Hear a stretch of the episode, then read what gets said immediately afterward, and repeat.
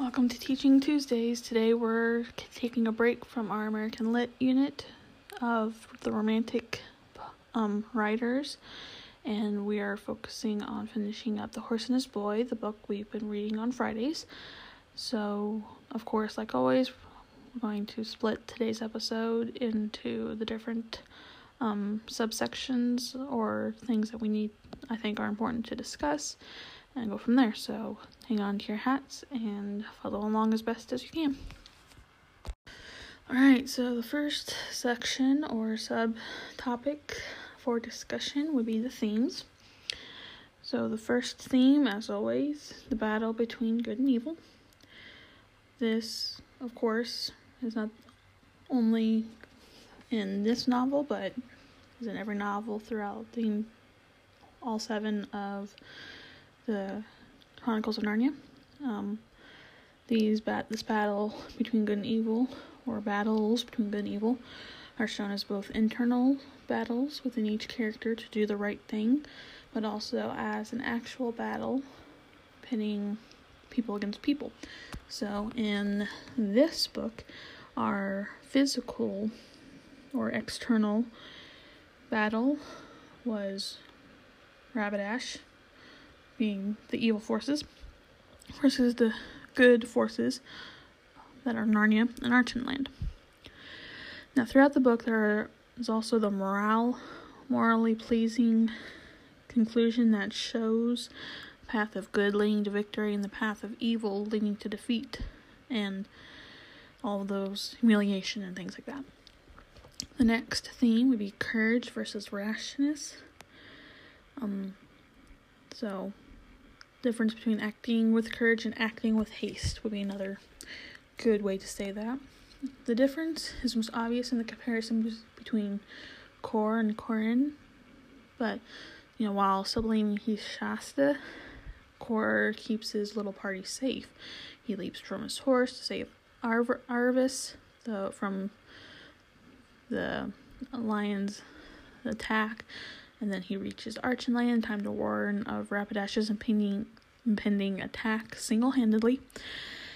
Corin, on the other hand, finds the prospect of fighting very exciting, but is inexperienced, and his lack of experience makes him a liability in battle.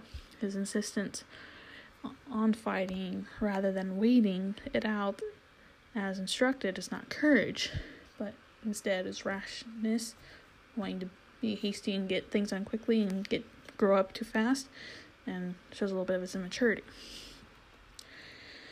Now, the next theme would be caution versus cowardice.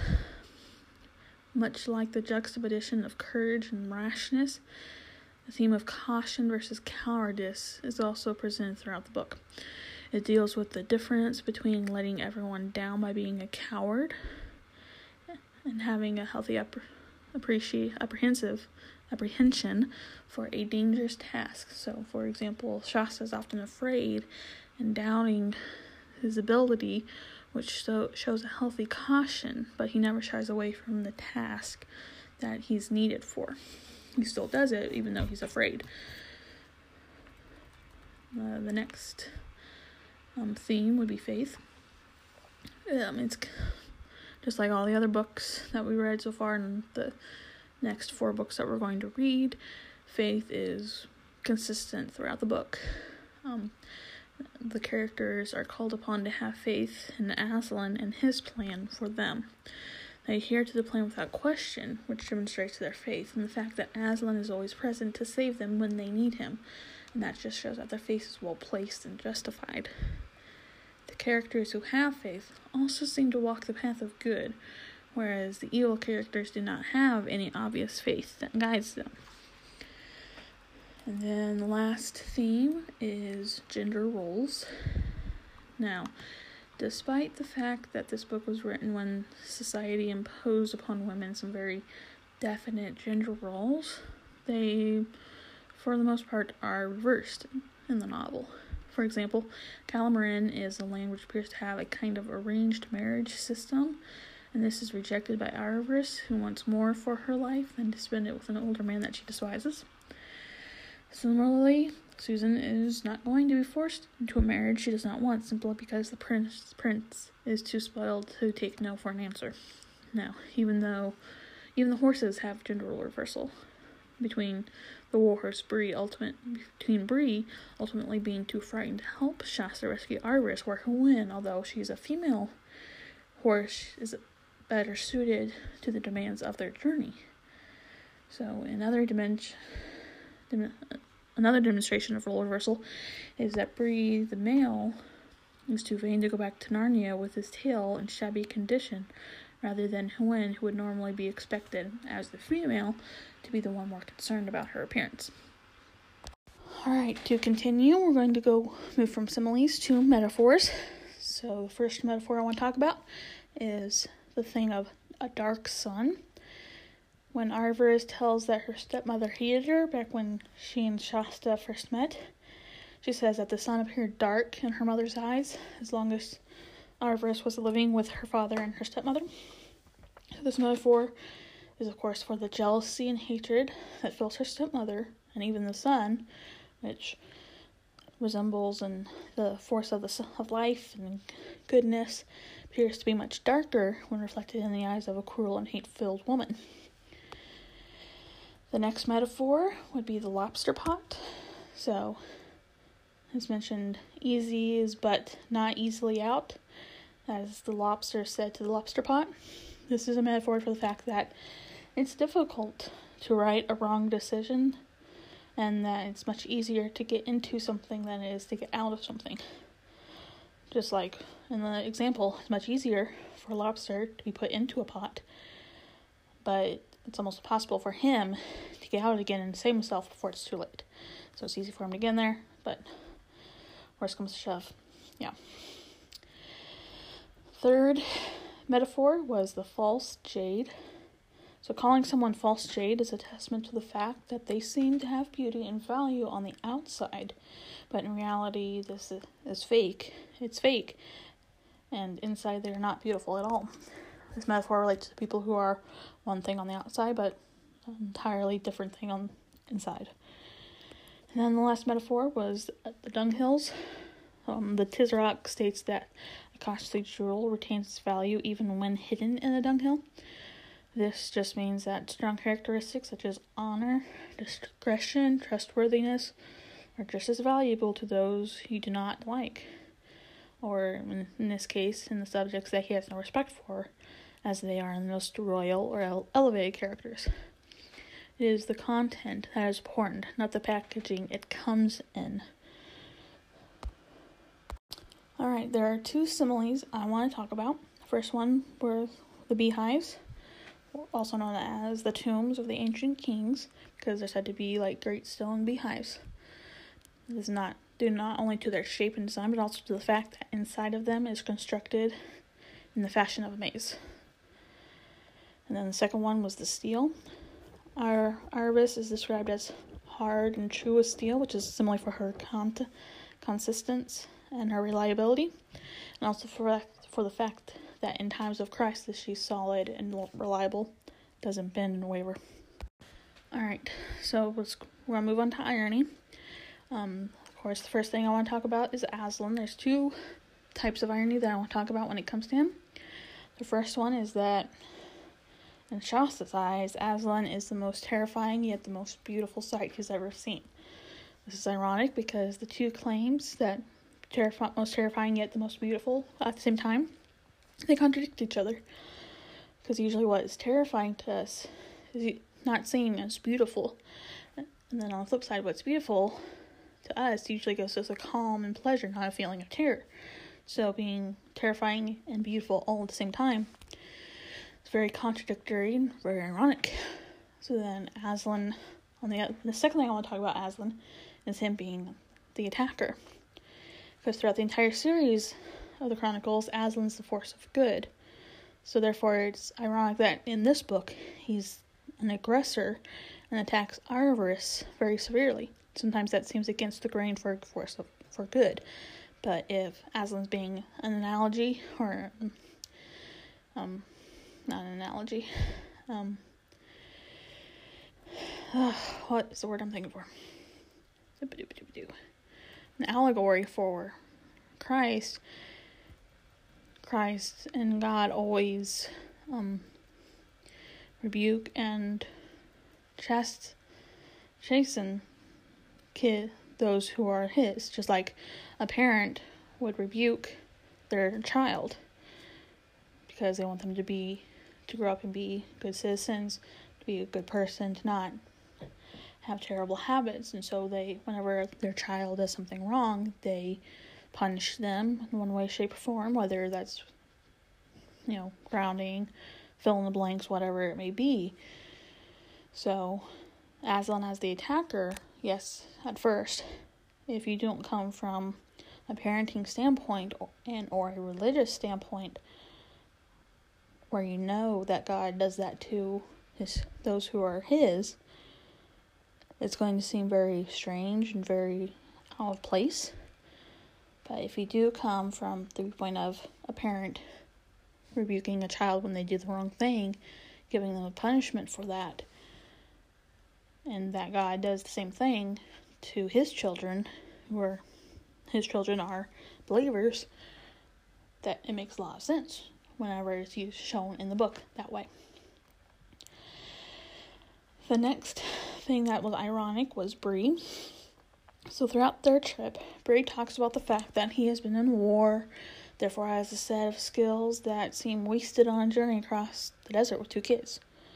So what's ironic about him is that he is needed to help save our when he's needed to help save Iris from the lion.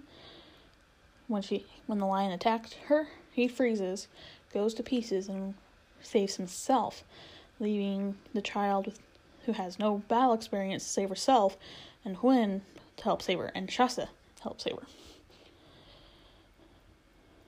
Susan is also in this book, another irony, because she doesn't participate in the battles. So, unlike Lucy, Susan doesn't participate in the actual fighting in this book, but in this case is very ironic. By consistently refusing to give in to Rabadash, she has already achieved a victory against him that nobody else ever had or has in the book.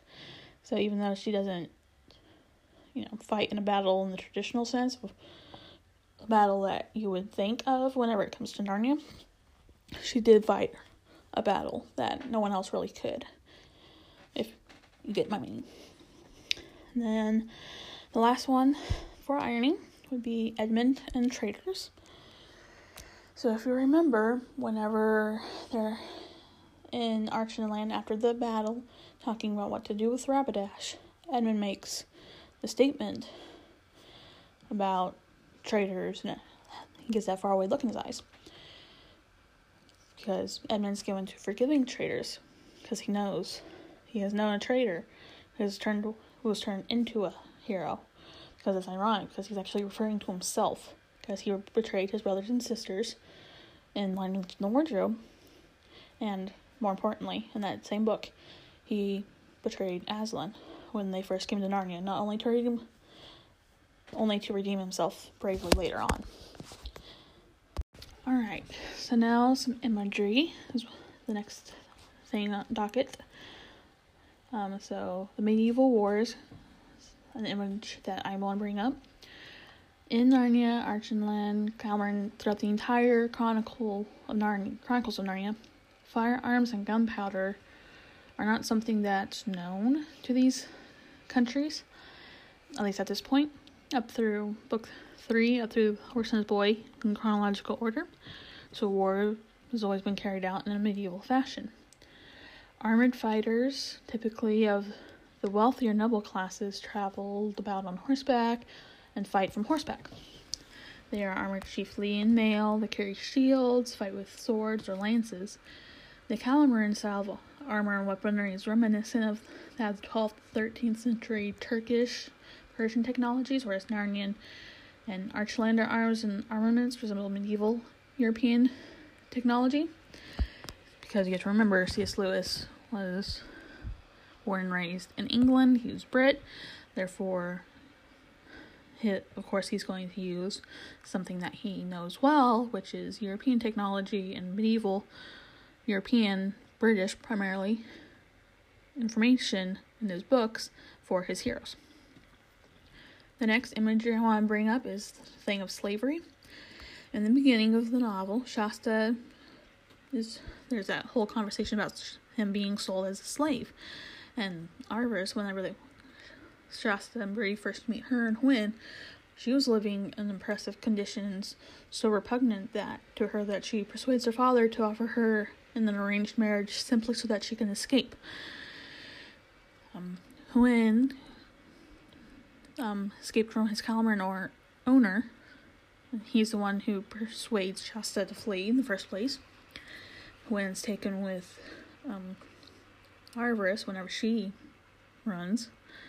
So the fact that slavery is common in Calormen but not in Narnia Archenland is one of the things that sets Calormene noblemen up as antagonists. Next thing would be the equine, or the horses, or, donkeys, zebras, anything that looks resembles a horse. Two of the most, of course, significant characters in the novel are Bree and Hwin, who are horses, talking horses. And Shasta and Arvis spend a great deal of time in the saddle on their backs. So it's natural natural to expect that horses, saddles, bridles, um, which are worn by the talking horses, sometimes have parents, and the other horse related imagery to appear throughout the book. Following Rabadash's defeat, he is transformed by Aslan into a donkey, which, of course, if you think of do- a donkey, think stubborn and foolish. That's why Rabadash was turned into a donkey.